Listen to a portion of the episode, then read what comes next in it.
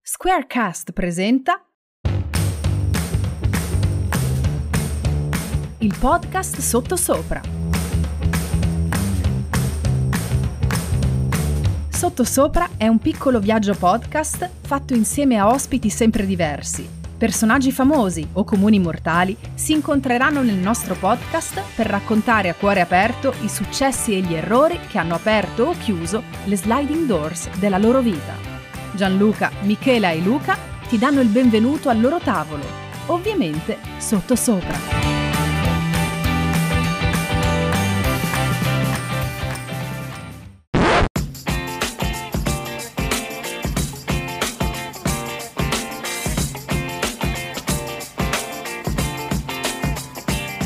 Ladies and gentlemen, siamo di nuovo qui.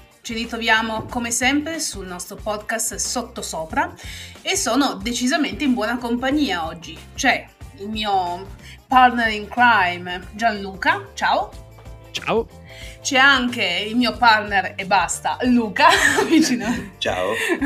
Perfetto. E poi abbiamo il nostro ospite che presentiamo chiaramente. Vi do due dritte, vediamo se indovinate.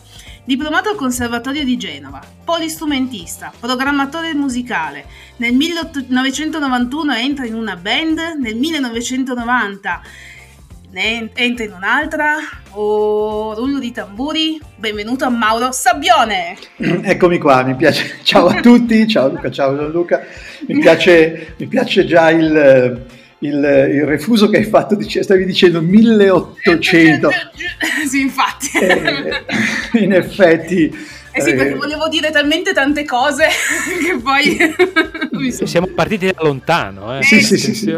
Già, già, apparteniamo al secolo passato, ma in ogni caso è una cosa, già, già questa che fa, fa, fa, molto riflettere, nel senso che eh, gli insegnamenti del passato, eh, ovviamente parlo della musica, artistico e comunque anche a livello di innovazione si trasmettono, per cui eh, nel 1800 davvero c'era gente che teorizzava cose che adesso noi possiamo fare con semplici click eh, e, e, programmi e, e, comunque le teorie ci sono, sono scritte. Io spesso mi sono andato a rileggere cose eh, antiche, diciamo, per eh, portare avanti quelle che sto cercando di fare io Certo, beh, chiaro. Stavo dicendo appunto nel mio refuso che nel 1981 tu entri a far parte dei Mattia Bazar, Sì, è una storia un po' eh, decisamente mm-hmm. lunga, non basterebbe una puntata per raccontare l'incontro, no. ma cerco di essere molto conciso. Comunque a Genova, eh, la, città, la, città, di origine e città di origine di Mattia Bazar, era una fucina di talenti e come sapete dalla scuola genovese al rock al pop che venivano espressi diciamo in decine di, di musicisti conosciamo tutti Mattia Vazzani, Troso, Ricche Poveri eh, De André Umberto, certo. Umberto Bindi, Fossati e, compagnia e tanti altri che ovviamente non riuscendo a, ad entrare nel, nel mainstream eh, comunque suonavano e suonavano molto bene eh, eh, in tutto il mondo, quindi orchestrali, città di, città di mare, come tutte le città di mare, comunque il primo paragone mi viene in mente è Napoli. questi, mm-hmm. questi musicisti eh, relazionavano tra di loro e la mia casa era uno dei, dei, dei punti di ritrovo perché avevo i miei genitori, io e mio fratello vivevamo al centro di Genova con un magnifico pianoforte a coda eh, e io eh, entravo in questa sala, avevo circa 10 anni, 11 anni, mi vedevo questi cappelloni, era una sala spesso piena di fumo, non so, non so come mai, comunque cappelloni lunghi, e lì in mezzo c'erano tutti questi musicisti, tutti questi personaggi che poi ho incontrato con molto piacere successivamente. Eh, quindi l'ambiente è già molto creativo. Eh, racconto subito un aneddoto molto carino, mio fratello, anche lui diplomato in conservatorio, che purtroppo eh, è morto mm. una decina di anni fa, ma mi ha lasciato le sue eh, conoscenze e le sue dieci dita, quindi io sto suonando da dieci anni con 20 dita. Eh, era molto apprezzato nell'ambiente jazz ma, eh, e, e, corteggiato da tutti i grandi musicisti che sarebbero diventati grandi dell'epoca, compreso di area. Ehm, quindi ehm, io quando entravo in questa sala mh, mm, eh, non, non, potevo certo, ehm, non, farmi conoscere, cercavo di suonare, cercavo di suonare eh, progressive, cercavo di suonare cose un po' strane. Eh, e tutti mi notavano e mi dicevano: Ah, ma tu sei il fratello di Aldo, no? Cioè, Aldo. Cioè. Sì. Eh, se tu, se tu, sei così bravo adesso, quando, quando, sarai grande, sarai un grande musicista. Se farai il 50% di quello che vale Aldo, sarai sicuramente un grande quando sono entrato nei Mattia Bazzar, praticamente mi incontravano lui e dicevano: Ah, ma tu sei fratello di Mauro? Ah, se tu suoni il 50% eh, di quello che suona lui. Questo per farti capire già le dinamiche di quello che poteva essere certo. un certo tipo di, di, ambiente. Poi, fermo restando che allora, il DNA diciamo, di, di, dei musicisti genovesi è proprio progressive, eh, compresi eh, i Mattia Bazzar, quando, che ho conosciuto ovviamente da, da Giovinello, quando sono entrato con loro sapevo che loro erano dei grandi musicisti, comunque perché il loro background era totalmente eh, progressivo. Eh, mm-hmm. Questo cosa vuol dire? Vuol dire che eh, è come dire, se tu eh, ti specializzi in una, ehm, in una disciplina sportiva, eh, però hai le fondamenta mh, generiche del, del, del, saper curare il fisico, del saperlo allenare, eccetera, del, del saperlo alimentare, evidentemente mh, ti puoi ritrovare, eh, che è quello che mi diceva sempre Aldo Stellita, a fare anche una nota soltanto, ma è, che è importante, messa al posto giusto, mh, senza stare a farne 400 al minuto, cioè anche il, il meccanismo del, Ehm, dell'entrare diciamo ehm, in uno stile anche quello di eh, diventare essenziale oltre a tutto il resto certo. nel proprio strumento poi eh, col senno di poi eh, oggi nel 2020 vediamo questo enorme ritorno del progressive per cui chi ha queste fondamenta eh, probabilmente le ritrova e, e attenzione una, una piccola premessa all'epoca non esisteva nulla né computer né spartiti né contatti dovevi essere molto ricco per andare a Londra, a viverti l'epoca, eccetera. Eh, per cui eh, le, le, le, musiche le imparavi esclusivamente ascoltandole dai vinili, andando avanti e indietro con la puntina. Oh, sì. eh, e quindi immaginati cosa vuol dire che lavoro era eh, imparare Pink Floyd, Genesis, King Crimson, Van der Graaf, Gentle Giant in questo modo. Eh, l'hanno fatto in pochi e io ero uno di quei pochi. Per cui ehm, questo innestato sul, sulla forte base del conservatorio che comunque ti dà eh, enormi conoscenze accademiche, musicali, di arrangiamento e tante altre cose. Ehm, eh, mi ha portato a essere molto giovane eh, al momento giusto, con la preparazione giusta. Ecco. È giusto così, se uno non capita nel posto giusto al momento sì. giusto. infatti, infatti. Beh, è con la, de- con la, necessaria preparazione. Qua. Sì, che, che ripeto, ehm, ehm quasi, eh, ovviamente ero, eh, a parte che avevo 21 anni, ero assolutamente eh, emozionato e spaventato, ma, eh, e mi dissi chissà quando incontrerò questi fior fior di musicisti, eh, chissà come saranno molto più bravi di me. In realtà non facciamo assolutamente nessun nome, nel giro di un anno sono diventato io uno dei punti di riferimento, ma ehm, anche perché il, il, vero banco di prova era eh, quando ti trovavi nei post festival, negli alberghi o nelle situazioni diciamo di rilassamento con, con pianoforte, ti confrontavi con, con, con, i musicisti, è chiaro, eh, e, e, scoprivo e vedevo eh, che, che, tanti tastieristi famosi italiani non conoscevano comunque questo tipo di background. Eh, ripeto, eh, mh, mm, poteva anche essere una scelta precisa non, non studiare certo. i Gentle Giant che erano mortali e, e incredibili da suonare, però Ehm, però mi ha, mi ha, lasciato stupito, questo mi ha lasciato stupito oltre eh, ovviamente a una serie di questioni accademiche perché per esempio il conservatorio oltre a tutto ti insegna ovviamente la mobilità delle mani, parlo sempre del mio strumento o di qualsiasi altro strumento.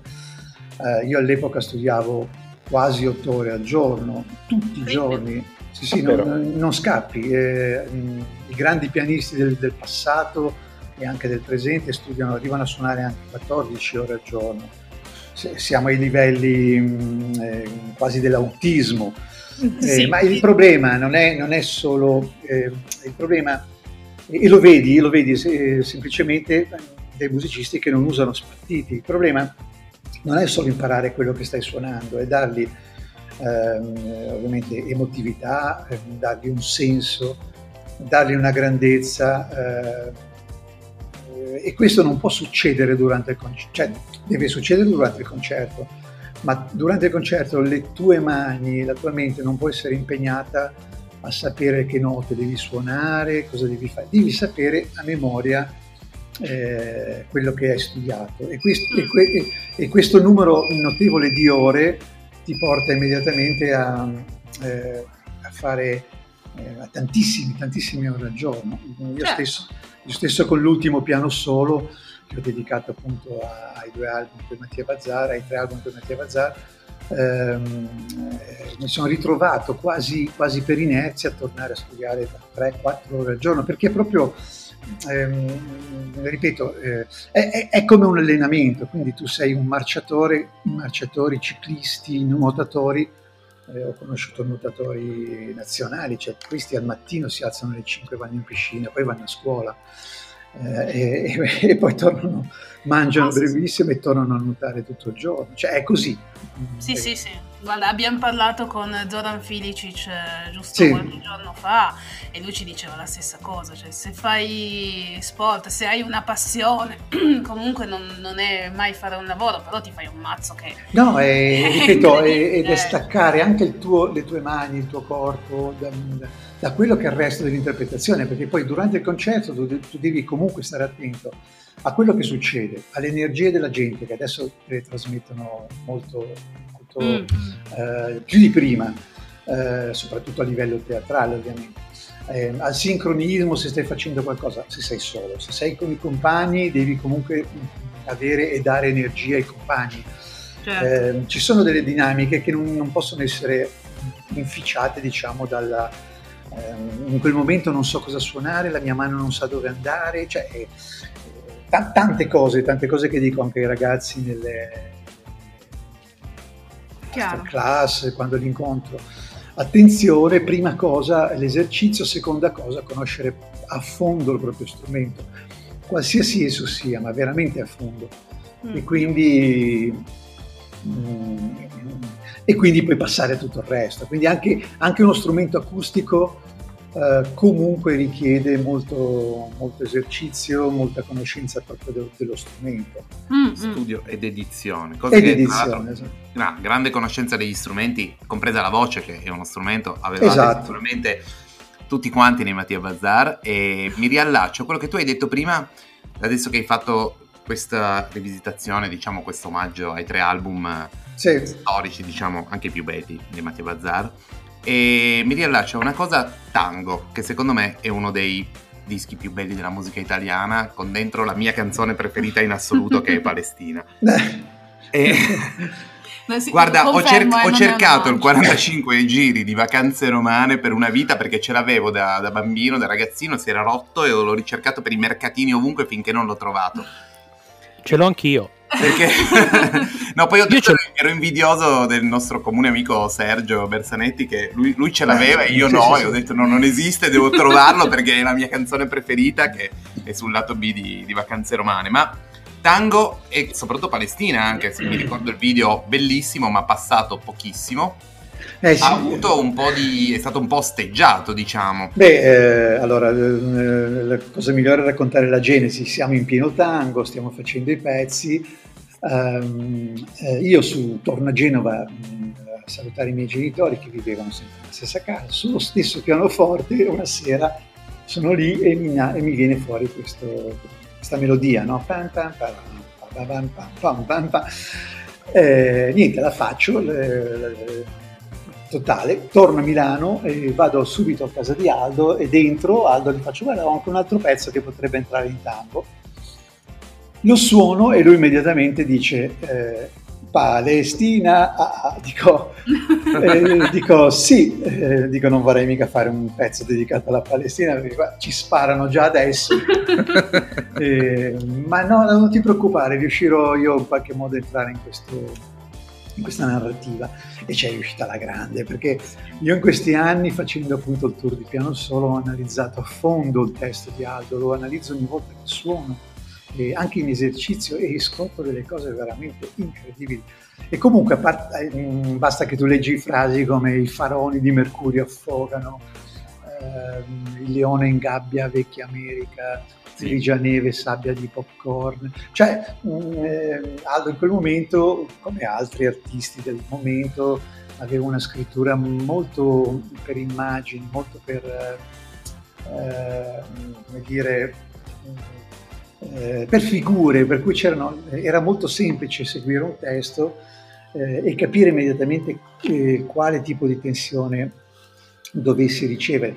Eh, ovviamente tu, tutto questo faceva parte di un progetto che era già partito con Berlino, Parigi, Londra. Già il titolo di Berlino, Parigi, Londra certo. è, un, è, un, aneddoto da un'ora, ma eh, ti dico, eh, quando io oggi apro la radio, vuoi per eh, il terrorismo, vuoi per eh, anche il Covid, e senti il, il, il, cronista che dice buongiorno, buonasera, ci colleghiamo eh, per le ultime notizie da Berlino, eh, da Parigi e da Londra, per, ti fa capire eh, quello che c'erano, che, quelle che erano le tensioni nel 1981-83, eh, sempre sulla nostra vecchia e cara Europa, dove i due blocchi volevano, se vi ricordate, buttare eh, le bombe nucleari, comunque avrebbero mm, mm. bombardato l'Europa. Eh, a tal punto c'è anche un incipit di un altro pezzo molto interessante che si chiama I bambini di poi, dove questo astronomo francese davvero è scappato da Parigi, ha dichiarato scappo da Parigi perché ho paura e vado a vivere eh, nel Quebec. Mm-hmm. infatti l'astronomo francese scappa e se ne va in Quebec. Io tra l'altro... Cosa che hai fatto tu. sì, sono, sono, andato a cercarlo e sono quasi riuscito a trovarlo, ma non ancora, ma so dove mm. vive, quindi non vedo l'ora di avere un confronto su questa cosa con lui. Che bello, posso immaginare. È, è bellissima questa cosa. E, tornando a prima, dicevo, quindi Palestina nasce e ovviamente non so per quali dinamiche, probabilmente perché il pezzo è un anello, come dico io, molto eh, molto bello, nel senso che tu arrivi in fondo al pezzo e ti viene voglia di ascoltarlo dall'inizio. Io ho sempre mm-hmm. fatto questo tipo di composizione, pensate al, all'int, al, um, all'intro e alla parte mediana di Electroshock, a, a, a, tutte le parti che si sentono in tango in Berlino. Per me era importante eh, eh, creare questa aspettativa armonica che ti portasse nuovamente a tornare indietro e riascoltare il, lo stesso pezzo. Certo. Eh, l'anello piace moltissimo sia al produttore, al boss Alfredo Rossi, che comunque non era una, eh, uno sprovveduto perché è un grandissimo autore della canzone italiana, ai due fratelli di, boss della, della, casa Ariston, a Salvadori che era il, il nostro produttore esecutivo. Ehm, e, e, quindi dicono andiamo a Sanremo con Palestina. Io ero ovviamente molto sorpreso mm, questa mm, cosa, mm. anche perché Vacanze Romane non c'era, cioè c'era solo il ritornello, c'era solo il, la strofa senza ritornello.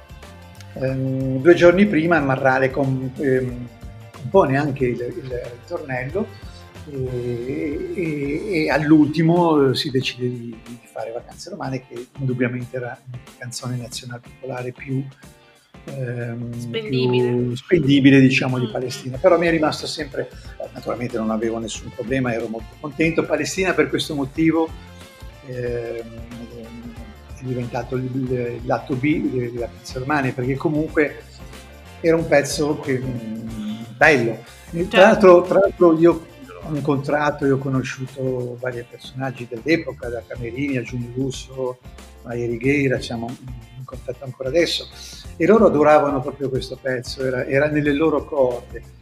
E il punto è che poi eh, chiaramente è stato identificato, non dico come una, un inno alla Palestina, perché 37 anni fa i problemi con la Palestina erano gli stessi di oggi, anzi ah, sì.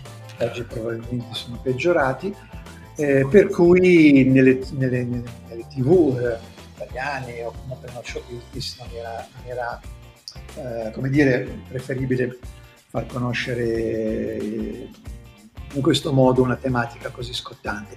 Eh, l'aneddoto, l'aneddoto, carino è che noi, eh, per sottolineare il pezzo, eh, Antonella durante il, il, coro cioè durante il Palestina alzava il pugno eh.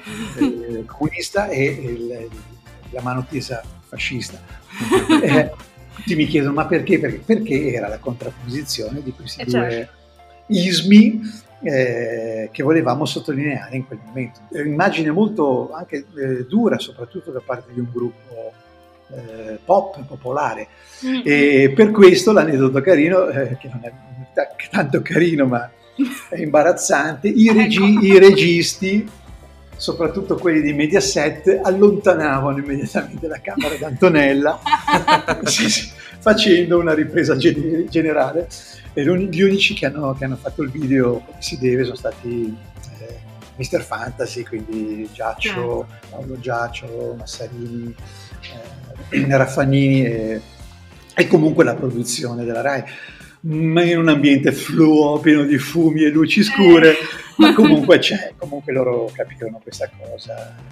Ma guarda, mi leggo proprio a ciò che hai raccontato perché ti chiedo questo ammetto che mi è stata così eh, consigliata come domanda da questo sì. nostro amico in comune che immagino prima di rispondere ringrazierai io dopo. Sì, sì, sì. Che cosa avresti voluto fare con i Mattia Basar, che è la società di quei tempi, quindi parliamo di produttori piuttosto di televisione, così eh, non ti ha permesso di portare avanti. C'è una sorta eh, di censura poi fondamentalmente. Eh, sì, eh, allora noi ehm, cercando sempre di essere molto concisi, eh, il, ehm, eravamo arrivati, cioè quando tu alzi il, il, punto di, eh, di progettualità, eh, tu cominci intanto a suonare in posti diversi, non so, vedi, eh, lo, lo, dico proprio terra a terra, no? vedi il, eh, la, la, persona, come dire, vestita alla moda del momento, che si ritira indietro, compare. Io mi ricordo, eh, eh, venivano in avanti i punk, i dark, eh, gli elettronici, mm. eh, cominci a, vedere, a livello visivo cominciavi a vedere il pubblico che cambiava. A livello, eh, allora non c'erano, come dire, media per cui non potevi sapere chi comprava in effetti il disco, eh, però comunque venivi a sapere le cose che piacevano e che non piacevano. Eh, il live comunque era molto molto importante e, soprattutto i giornalisti, le radio, cioè non, non, non, venivano più, non cominciavano più a intervistarti facendoti domande tipo ah ma dove andate in vacanza? A Ibiza o a Palma? E, ehm, come vi vestite? Cosa mangiate? Dove vivete? Antonella con chi vive? Ma eh, cominciavano a saltare fuori dei veri e propri critici musicali psicologi ehm, eh, gente che non aveva mai eh, dire, eh, preso in considerazione eh, i Mattia Bazzaro eh, e, gli stessi, e, gli stessi, giornalisti quotati, so, eh, Roberto Gatti dell'Espresso, eh, oh, sì. Luzzatto Fegiz, eh, tra virgolette, eh, che, che, per ultimo si è convertito, e tutto il resto. Quindi eh, questo è visibile sul mio sito sabione.com, ci sono mm-hmm. tutte le... Ehm, le interviste eh, o sì, le, le, pubblicazioni? Le, pubblicazioni sono molto, più di 300, 350, sono eh, tra l'altro eh, evidenziano che questa fu una delle operazioni mediatiche, forse la più importante della stampa italiana, eh, ma anche più di, cioè, ripeto, per un prodotto solo, non per un'epopea, eh, perché chiaramente di Baglioni, di Vasco Rossi, di Ligabue se ne parla tutta la vita, ma eh, di quella svolta precisa dove hanno cominciato i, appunto i detrattori a dire che eravamo dei punk della, della bassa della, di, di, Genova che cercavamo di rinnovarci eccetera eccetera fino a, um, ai grandissimi commenti, recensioni e, ed emozioni a trovarti davanti a, eh, nella platea gente come Coveri, Armani, Benigni, Arbore ehm,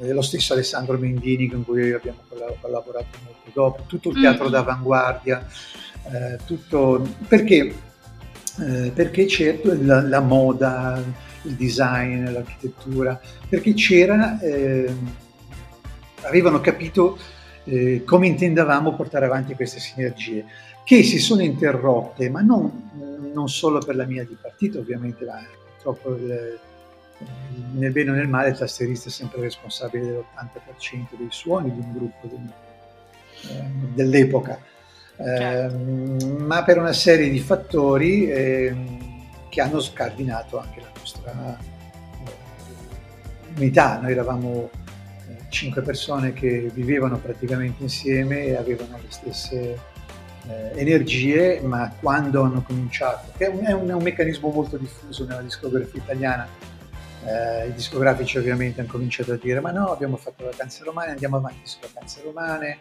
eh, facciamo un altro vacanze romane e un altro ancora e ti offrivano veramente miliardi su, su, su copie, su dischi eccetera. Il punto era che io, Aldo e Antonella, per esempio, volevamo portare un lavoro teatrale diverso, che si sarebbe tra l'altro chiamato per Mr. K insieme a un nuovo disco, mm. eh, per teatri, in contaminazione col melodramma, in contaminazione col teatro. Cioè c'era tutta una serie di percorsi eh, che avrebbero secondo me portato, eh, compreso il percorso europeo, portato Mattia Bazzar o quel tipo di situazione ad essere decisamente all'avanguardia eh, in campo europeo, se non tra virgolette mondiale, cosa che comunque eh, io ho ripreso nel mio piccolo, ho ricominciato, aver chiuso la porta, ho fatto mille, mille altre cose anche più gratificanti. Eh, ho riaperto eh, questo vaso di Pandora e ho trovato veramente tantissimo materiale eh, inespresso, proprio cioè so, so, come la volevamo esprimere, ma non l'abbiamo fatto. Per cui mm-hmm. eh, è quello che sto facendo in vari, in vari, percorsi. Uno è il piano solo, che comunque è un video piano solo dove eh, suono in questi magnifici album negli arrangiamenti, come dire, integrali, eh, come erano nati, in sincrono con le immagini dell'epoca, mm-hmm. in sincrono con i miei soli, in sincrono con i testi di Aldo ed è uno spettacolo veramente interessante che, che ho già portato, sto portando in giro da quattro anni e mezzo con oltre 100 concerti. Sì. Eh, un, altro, un, altro, percorso che ho fatto è, è, collaborare con gli Aristocratica, che sono un gruppo di Roma, che sono la cover sì. ufficiale, eh, almeno Gold si disse questo, e con loro mi sono ritrovato e ho detto ragazzi facciamo le cose che, che facevo io ovviamente non voglio appropriarmi di periodi dispositivi di altri Mattia Bazzar eh, e portiamoli avanti e loro mi supportano perché sono bravi, hanno uno mm-hmm. studio di registrazione, la produzione video e Roberta Petterucci è una voce decisamente interessante e siamo riusciti a fare qualcosa e, stia- e abbiamo in programma altre cose che adesso ovviamente sono ferme. Quindi eh, è buffo, ma, ma, faccio un esempio, la, la cosa più, più stupida potrebbe essere ho, fatto, ho scritto la sceneggiatura appunto di, di Scacco Matto che Aldo prevedeva come video eh, comunque legato all'immagine di Bergman, quindi un mm. certo tipo del bianco e nero, dell'uso del bianco e nero, un certo tipo di immagine. Eh, queste cose le so, le so perché le abbiamo scritte e decise, poi non le abbiamo fatte perché ci furono, eh, ripeto, queste deviazioni eh, che poi mh, mm, io a quel punto nell'aprile 84 ho cominciato veramente, eh, mi chiamavano tutti la Biennale Musica Venezia, non è che puoi andare lì, fare un pezzo e andartene, no, devi andare lì, stare lì cinque giorni, parlare con gli studenti, con gli universitari, raccontare e lasciare una traccia sulla quale loro devono lavorare che poi devi confrontarti. Ah, sì. uh, il teatro d'avanguardia, in, che io poi ho cominciato a frequentare e, a, e a, assolutamente a, con i quali mi sono confrontato e, e lo faccio tuttora, eh, anche col teatro tradizionale ovviamente, ma ehm, che volevano da noi questa, come dire, eh, popolarità e, e raffinatezza eh, nella colonna sonora musicale. Certo. Eh, detto questo, ehm, il fatto che eh, si sia ritornati prepotentemente a questo periodo, cioè tutti, nel senso che i ragazzi suonano ste robe, hanno vent'anni e, e, la scusa più banale è sì, è colpa dei miei genitori che mi facevano sentire tango e, Berlino Parigi Londra. Oppure eh, ce l'ho in casa e lo sento. Eh, e fino a suonare quello, imparare i pezzi, eh, rivestirsi quasi come i gruppi e attenzione, eh, ritrovare gli stessi strumenti perché le case eh, produzione eh, di strumenti musicali si sono rimessi a fare gli strumenti che avevamo negli anni 70-80. Cioè, il che vuol dire che è come se tu potessi comprarti, eh, di fatto lo puoi fare, una Bugatti 10.000, 12.000 di cilindrata, una, una Ferrari 12 cilindri del 30 mm. e imparare a guidarla, perché bisogna imparare a guidarla. E, ripeto, e questo è l'insegnamento del passato, perché le cose prima ci sono state e, e sono state poi ovviamente eh, accantonate in attesa probabilmente di, di utilizzi futuri. Chiaro. E quindi questo ehm, porta sicuramente su altre strade sconosciute, però la gente la incontri, eh, perché io sono uno che non si tira indietro, cioè se io trovo un ragazzo che, che intuisco al volo essere valido, eh, collaboro con lui, vado sul suo palco, eh, se posso lo chiamo in qualcosa che sto facendo. Eh, mi, piace, mi piace molto questa dimensione perché eh, in questi momenti oscuri eh, quello che noi, la nostra generazione, abbiamo provato deve essere provato anche da loro. Cioè, stigmatizzo fortemente i colleghi che si, si chiudono appunto a Ibiza, alle Maldive eh, o nell'attico di Londra a vivere di diritti d'autore. senza incontrare più nessuno. E, non, sì, e vivere del loro mito passato. Cioè, io il passato ci credo, poi in casa vostra, se un giorno ci conosceremo, c'è un pianoforte di suono anche Battisti, Baglioni, Pink Floyd e solo Vabbè, tu. Sarebbe bello, ma dovremmo uscire noi e i cani per avere un pianoforte. Nel momento amici che ce l'hanno, quindi si esatto, si porta esatto. Nel momento che salgo sul palco per me cambia tutto e quindi eh beh, eh beh. tutto diventa con una progettualità molto forte, molto precisa. Certo. Ecco, questo diciamo un po' il percorso eh, ripeto, nessuno, non c'è nessuna limitazione, quindi anche in questo orribile periodo di, di, eh, di, quarantena per tutti, ma sta diventando anche una quarantena eh, della narrativa umana, io, io, per esempio il consiglio che do è andatevi a rileggere eh, i, i, il passato, le, le, i classici della fantascienza del passato. Mm-hmm. Non, non della fantasy, della fiction. No, no, da, sì, certo. di vedere eh, l'umanità come c'è, cioè gli scrittori eh, avanti nel, nella scrittura, come dipingevano l'umanità che avrebbe passato, vissuto questo tipo di distopia, questo mm. tipo di, di, di, situazione. E forse lì qualche insegnamento salta fuori. Ma speriamo. Eh, tanto per superarlo, ma poi, cioè, perché mm, io capisco che cioè, eh, al di là ovviamente dei, dei, problemi che ognuno può avere, ma parlo proprio dell'artista, il non confrontarsi con un pubblico è fondamentale. Eh, certo. Non puoi stare chiuso in casa, fare i tuoi pezzi e ogni tanto metterli fuori, un po' come ha fatto, abbiamo l'esempio clamoroso di Mina, no? Mina si è ritirata eh, dalle scene, uh-huh. eh, si è ritirata in un eremo meraviglioso e ha cominciato a sfornare dischi, per carità, anche belli, interessanti, ha dato lavoro a moltissime persone.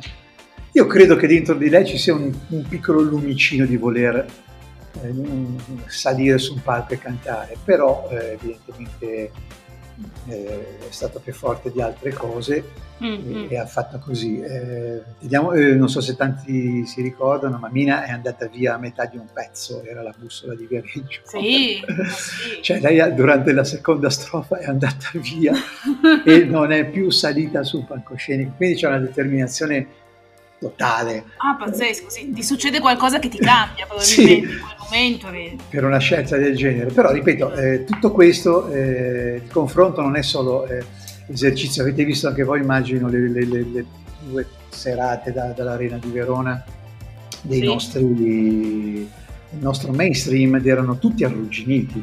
non si capiva perché non è, ripeto, è veramente una, una condizione eh, particolare, però eh, a quel punto, ripeto, eh, andandosi a leggere determinate cose anche sull'uomo, anche sulla filosofia, probabilmente ehm, dentro di te è il momento di eh, ritrovare, di, di, recuperare, di restaurare, di risuonare, studiare quello che non hai mai fatto. Mm-hmm. E, questo te lo dà ovviamente le, un certo tipo di, di, scuola, di preparazione, di academismo, è chiaro. Certo. Eh, però quando non sai veramente dove sbattere, eh, studiare secondo me è la cosa migliore. Certo.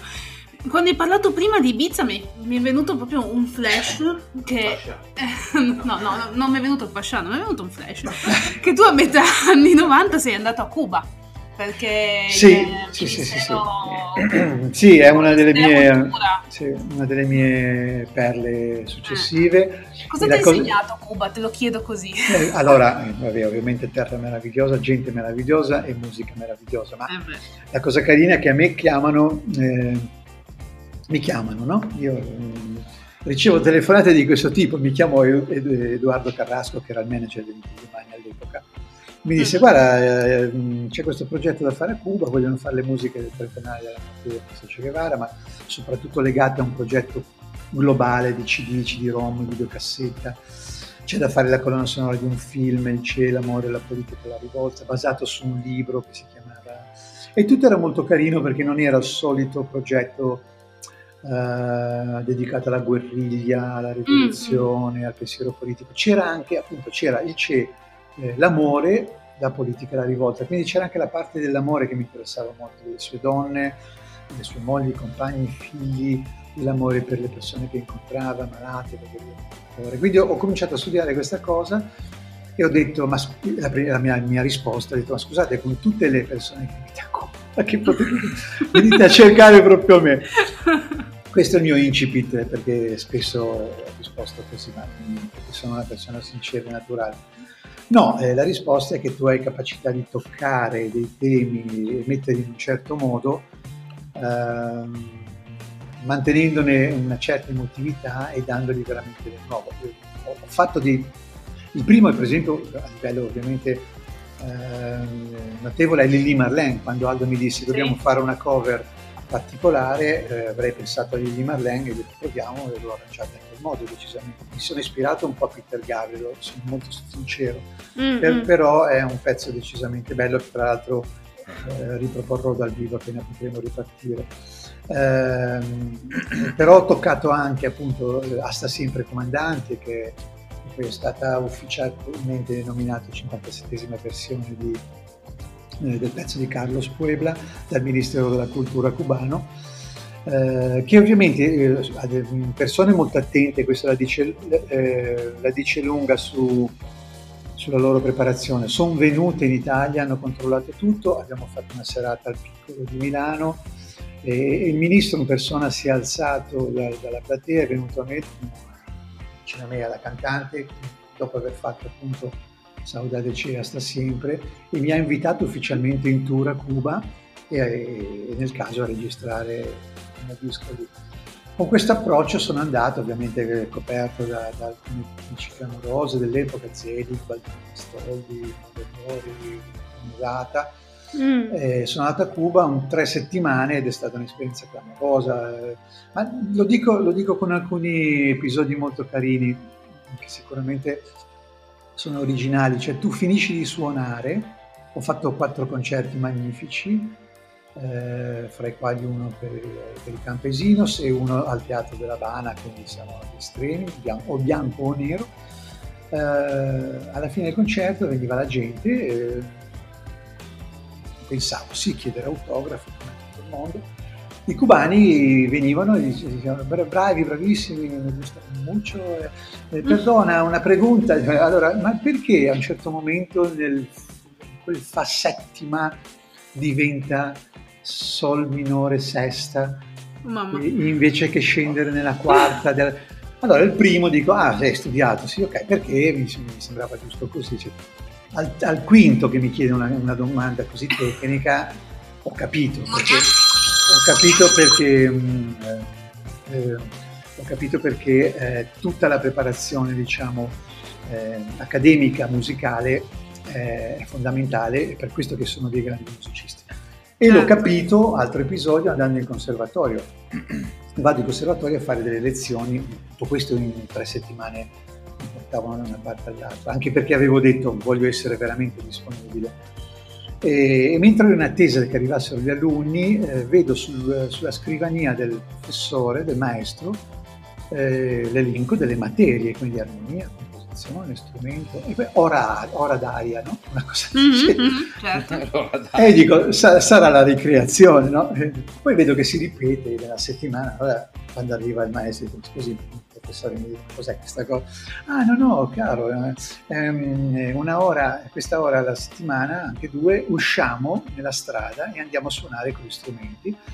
Eh, ognuno può andare dove vuole, eh, ovviamente con gli strumenti che si possono trasportare, eh, praticamente tranne il pianoforte e tutto il resto, eh, perché i ragazzi devono capire eh, come eh, suona il loro strumento all'aperto, anche perché il 90% di loro suonerà poi in queste situazioni, in queste condizioni.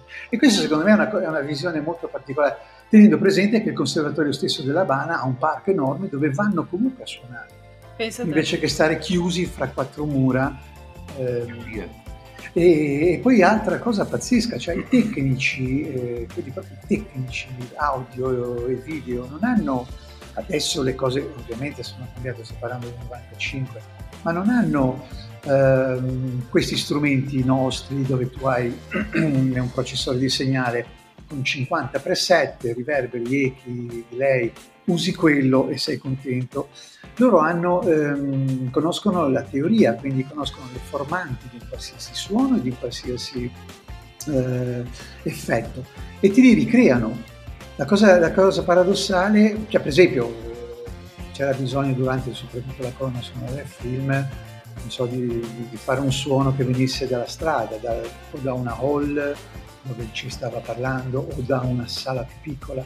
Il tecnico sapeva benissimo eh, come il suono eh, doveva entrare in registrazione arrivando da quel luogo e lo componeva sul mio strumento che aveva una parte di, select, di, di preset già definiti ma lui entrava nella parte programmativa. Infatti questo mi ha insegnato a dire sempre ai ragazzi, siccome gli strumenti hanno una parte programmativa, usatela, usatela soprattutto perché ehm, con quella poi capite ehm, che cosa state usando, cosa state facendo.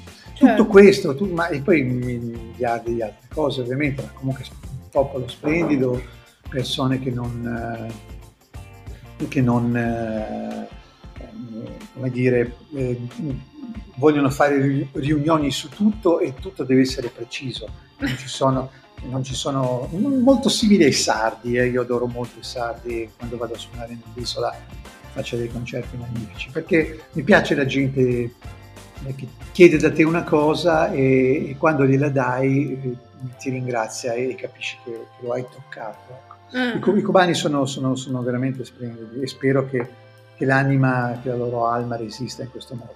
Det, det, detto questo, il progetto è stato molto molto bello, molto seguito, ovviamente per il quarantennale, per il cinquantennale. Spero di tornare, ovviamente. E... Speriamo di vederci lì, guarda. Sì, sì, sì, sì Mi piacerebbe tanto, non ci sono ancora riuscita ad andare a Cuba. Mi manca a me. Infatti. Ma io invece oh, io sono quello che fa le domande ogni tanto però più cattive dei tre. Sì. No, non così cattive in realtà. Torniamo un attimo indietro. Allora, l'esperienza Mattia Bazar mm, secondo me è un gruppo che va, trascendeva assolutamente il pop e tant'è che a un certo punto tu hai anche abbandonato per dedicarti a altri progetti più avanguardia. Sì. Come sei finito poi nella trasformazione pop rock di un gruppo new wave come Elite FIBA? Cioè, eh, buona cioè, domanda. Cioè, questa è la questione perché avanguardia cosa del genere e poi in realtà tu sei finito in Elite FIBA nel 90 e nel Diablo che segna mm, sì, in realtà, in realtà anche prima forse la morte dei Elite FIBA di come erano i Elite FIBA de- della New Wave, diciamo. Esatto, è sempre comunque un album di cambiamento di, di Il Diablo. Assolutamente sì. Ma io come tutti, eh, allora all'epoca c'erano le case discografiche ufficiali e questa timida etichetta che si chiamava Ira di Pirelli a Firenze, che stava cominciando a far confluire, parlo dell'84, fine 83 forse, Ehm, questi ventenni vari ed eventuali a Firenze per produrre un disco. Era una, era una cosa veramente rivoluzionaria, come se adesso eh, volessimo, che ne so, è come Sound Riff contro la SIA, è come sì. pagare le tasse a, una, a, un altro governo invece che al nostro. È una cosa veramente particolare ci, fu, ci furono guerre e lotte, ma tutto questo fece emergere questo famoso movimento eh, degli indipendenti e, e, mi suonarono molti campanelli d'allarme con uno dei primi contest a Bologna dove i tre gruppi furono appunto Litfiba, eh, De Novo, Gang. Eh, tutti questi gruppi li andai a incontrare, ma Tanto c'è un karma caino molto bello che quasi nessuno sa, ma lo posso raccontare nel disco Architetture sussurranti che ho fatto con Mendini. Mm-hmm. Uh, c'è l'ultimo pezzo che ho composto con Mattia Bazzara che si chiama Casa Mia, che l'abbiamo riedito tra l'altro l'anno scorso. Uh,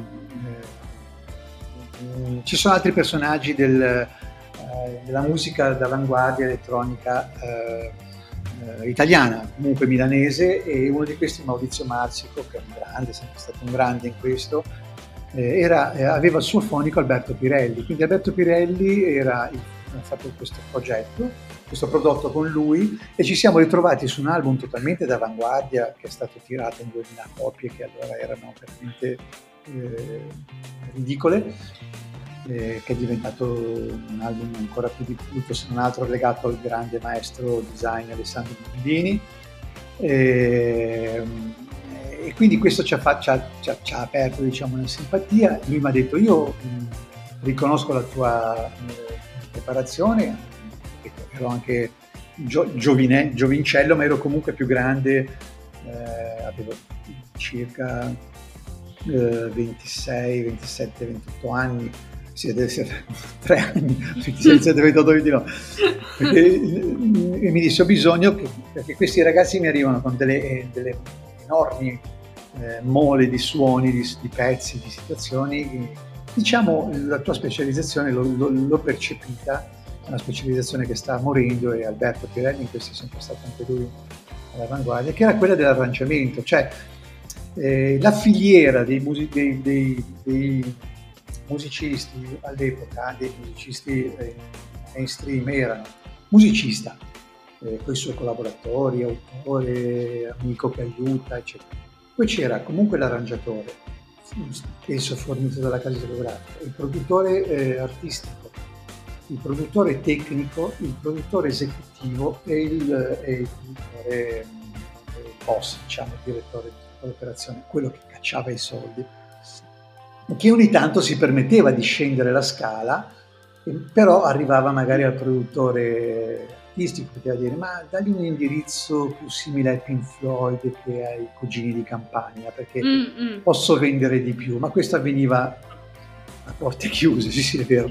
Allora, allora non so se vi ricordate, ma si usava, arrivava eh, un, giovane cantante Luca Gandin e e, diceva, e, e, dicevi, dicevi, lo ascoltavi due pezzi e dicevi sì, direi un incrocio tra zucchero e pupo. Ma che cazzo vuol dire? Scusate il termine. Cioè, è vero, è vero. Sì, sì, era, era pazzesco, facevano delle, delle, delle, dei binomi veramente cercando di agganciarsi a questo per, poterlo, per poter sfruttare questa, questa sua capacità su questo filone. Detto questo, ehm, questa filiera funzionava via via che si, si è ristretta perché ovviamente eh, far lavorare questa maestranza era costosissimo. Un'altra, fa una piccolissima parentesi, perché i ragazzi non hanno spesso eh, alcune, alcune, nozioni molto chiare. Eh, all'epoca, negli anni Ottanta, un, un banalissimo studio buono eh, di registrazione costava un milione di lire all'ora. Ciumbia! allora, o avevi i soldi, perché tuo padre era ricco, sfondato certo. e non se ne faceva niente, o, o non ce l'avevi e, no, e, non avevi nessuna possibilità di, di, tranne un mangiacassette per salvare i tuoi provini brutti, mm. eh, di incidere qualcosa. E ripeto, poi sono cominciati ad arrivare i primi tracce, le prime cose, ma comunque all'epoca se volevi incidere qualcosa di decente, eh, e comunque la decenza era quella per poter essere eh, mandato in radio, in tv o, o anche all'ascolto di, di qualche dono importante, dovevi spendere un milione all'ora, cioè veramente tu ci stavi 10 ore e spendevi 10 milioni, facevano i forfè, ma era veramente, ripeto, una cosa molto molto molto esclusiva. Eh, il, eh, questa filiera si è ristretta, ci siamo ritrovati negli anni 90 gli artisti che volevano fare i produttori, cioè hanno scavalcato tutto, arriva l'artista, fa il pezzo, faccio l'arrangiamento, mi faccio i suoni da solo, eh, sì al massimo il tecnico mi aiuta nel suono, il produttore è sempre in sala con me che dice le cose, a questo punto le, eh, come dire, ehm, le, chi era allargato di, di, di esperienze, chi aveva delle, delle, esperienze su più campi, su più fronti, poteva eh, sopperire alla mancanza di determinate cose. Poi chiaramente chi aveva l'esperienza di aver fatto già dei progetti importanti, io ho detto, ma a me fare l'arrangiatore di certe persone tanto di cappello, perché intuisco che sono valide, validissime, sto parlando, l'ho fatto, poi con i diaframma, con i, Moda, che erano non i Modai, attenzione, Moda, sì, sì, sì, moda, no, moda. Il pregruppo, come dire, del prenegrita, tra virgolette, eh, alcuni di loro poi sono, hanno prodotto sono in negrita, eh, il FIBA stessi, ma soprattutto i Violet Eves con Nicoletta Magalotti che erano molto simili ai Mattia Bazzar come impatto postmoderno musicale.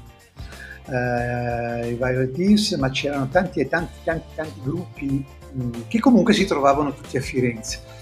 Così a, sono sceso giù a Firenze, ho cominciato a collaborare in queste situazioni eh, che si, ovviamente andavo ai concerti con loro, nel senso a sentirli, a seguirli, cioè c'è stata una grande, ho una grande amicizia con tutta questa generazione che poi è diventata la generazione, eh, come dire, successiva agli anni Ottanta.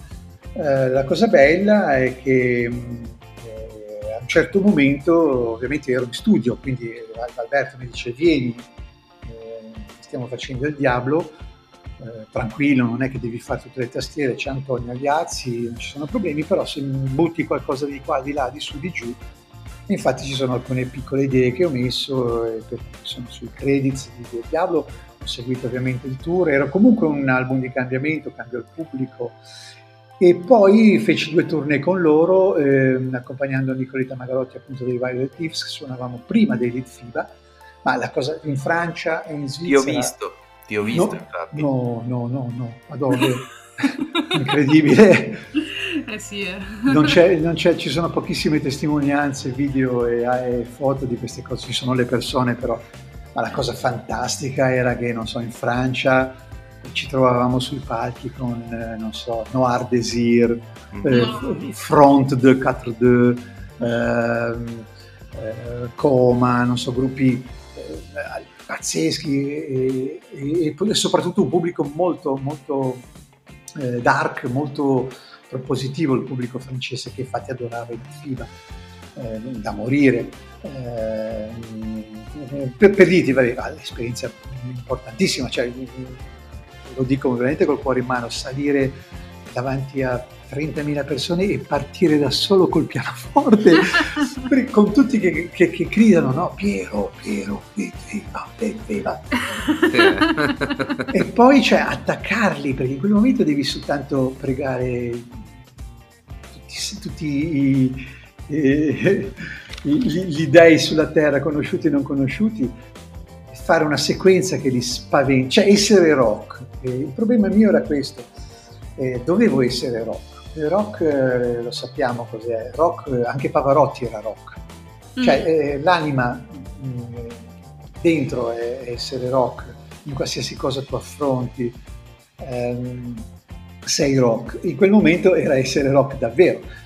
E tutto questo poi appunto entrava Nicoletta, facevamo i nostri pezzi, poi FIBA facevano il loro set, poi dopo spesso ci ritrovavamo sul palco a cantare insieme con Piero pezzi tipo Padam Padam o, o in The Port of Amsterdam eh, o, o Nacken Universdorf, perché poi all'estero si improvvisa eh, e si esce dal personaggio e la gente lo, lo apprezza moltissimo.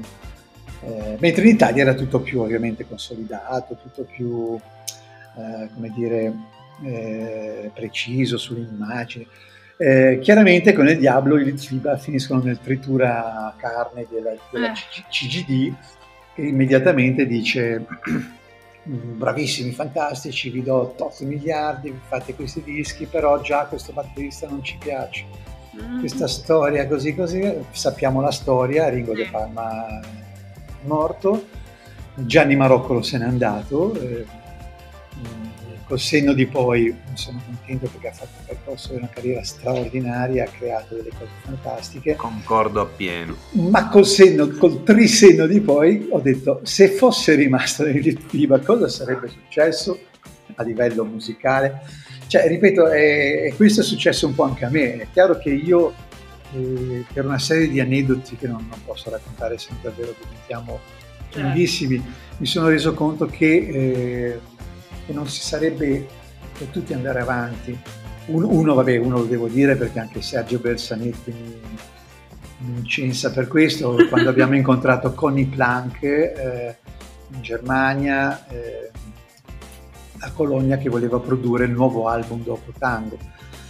E, e detta molto brevemente, mentre io pizzicavo sotto il tavolo Antonella e Aldo, dicendogli cazzo in genovese perché il nostro dialetto potevano capirlo solo noi. Ci, Cody Play ci sta chiedendo di produrre un album. È la cosa più bella del mondo. Cioè aveva appena fatto di John Crawford Bauino la Nannini. Figura. Eh, cioè era il top del top andare a Berlino anche lui me lo ricordo venite a Berlino venite a Colonia dove volete.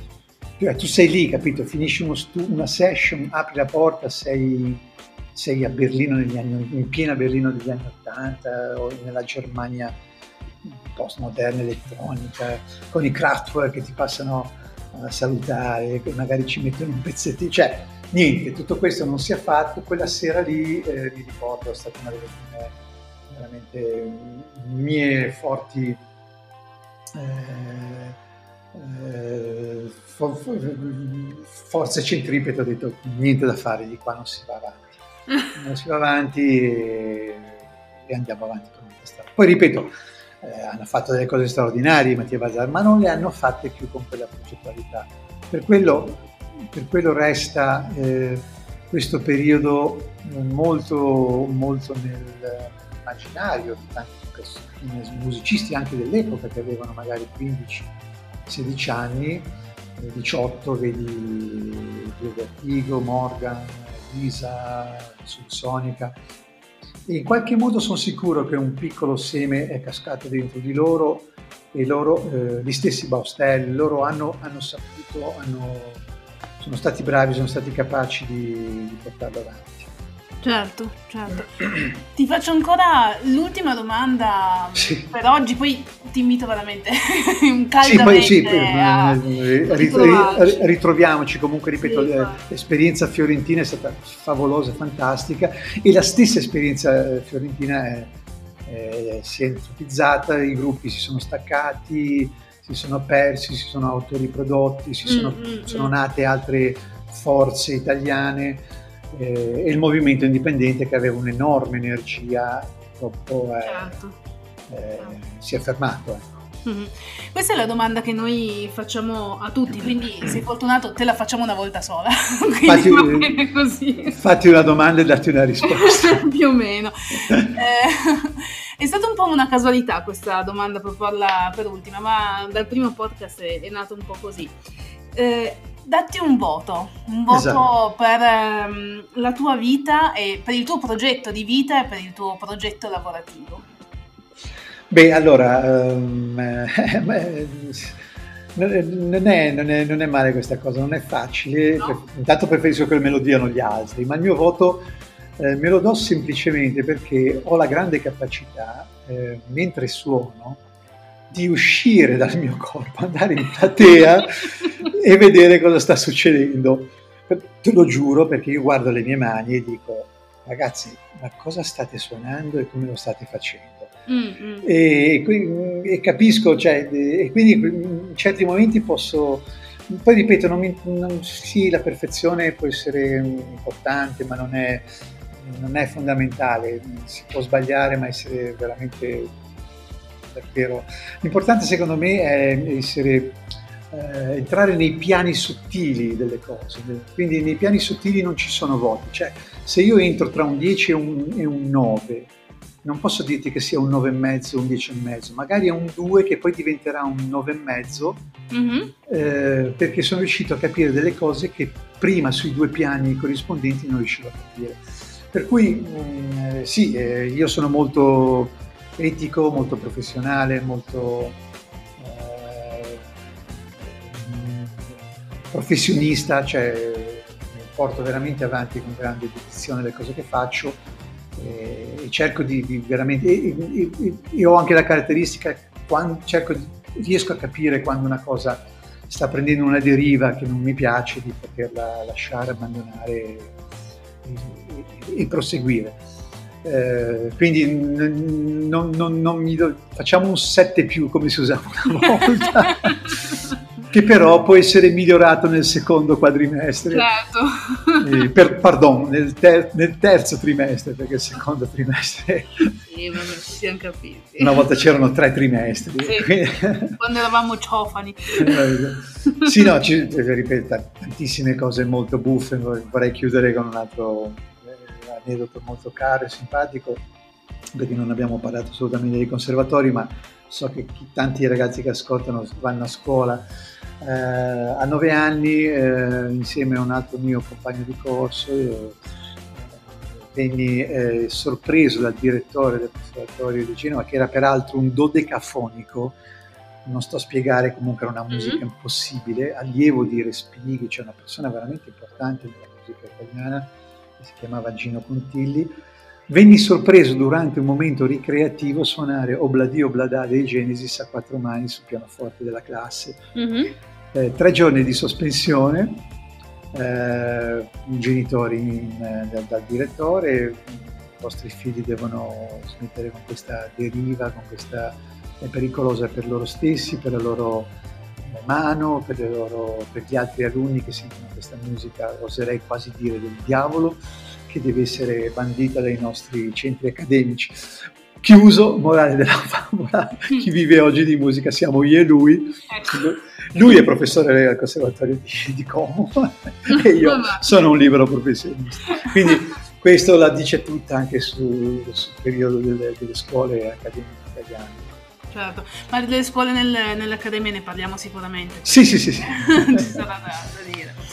Bene, Gianluca? Chiudo io, chiudo io, mi intrometto. Intanto ringrazio Mauro perché Stato, sono questi podcast che mi piacciono, dove comunque si assorbe qualcosa da, dalle persone, da ciò che hanno eh, diciamo provato nella propria vita, le esperienze. Ti ringraziamo tanto. Gra- grazie, grazie, grazie, a voi per, per, per l'opportunità ovviamente, e, anzi e, e lancio sempre la, la, OPA come si dice, cioè se, se potremo farne una dal vivo con, una tast- con, un pianoforte, una tastiera che ci facciamo portare da Sergio Bersanetti, così la, ah, sì. non facciamo neanche fatica, eh, possiamo anche documentare quello che dico suonandolo contemporaneamente, perché è molto interessante. Se io parlo dei Pink Floyd, a un certo punto dire, ma pensate, questo, questo accordo dei Pink Floyd è fatto in questo modo, eh, perché apriva in quest'altro. Cioè, o dei Mattia Bazzar o dei Litviva o, o, di chi vogliamo, perché è importante anche questo. Abbiamo un patrimonio enorme, eh, stiamo tornando indietro e cerchiamo di capirlo davvero. E, e, ti ringrazio di quello che hai detto perché eh, chi ha attraversato lucidamente questo periodo eh, è soltanto, può essere soltanto utile. Ecco. Eh, io spesso dico, sono, sono stato anche molto fortunato ad essere a cavallo tra due repubbliche musicali, perché quando sono entrato nel giro c'erano ancora Little Tony, Claudio Villa, Modugno, eh, personaggi incredibili che dal vivo, dal vivo in senso... Erano di un altro spessore. E ti raccontavano delle cose che, che incredibili, veramente fantastiche.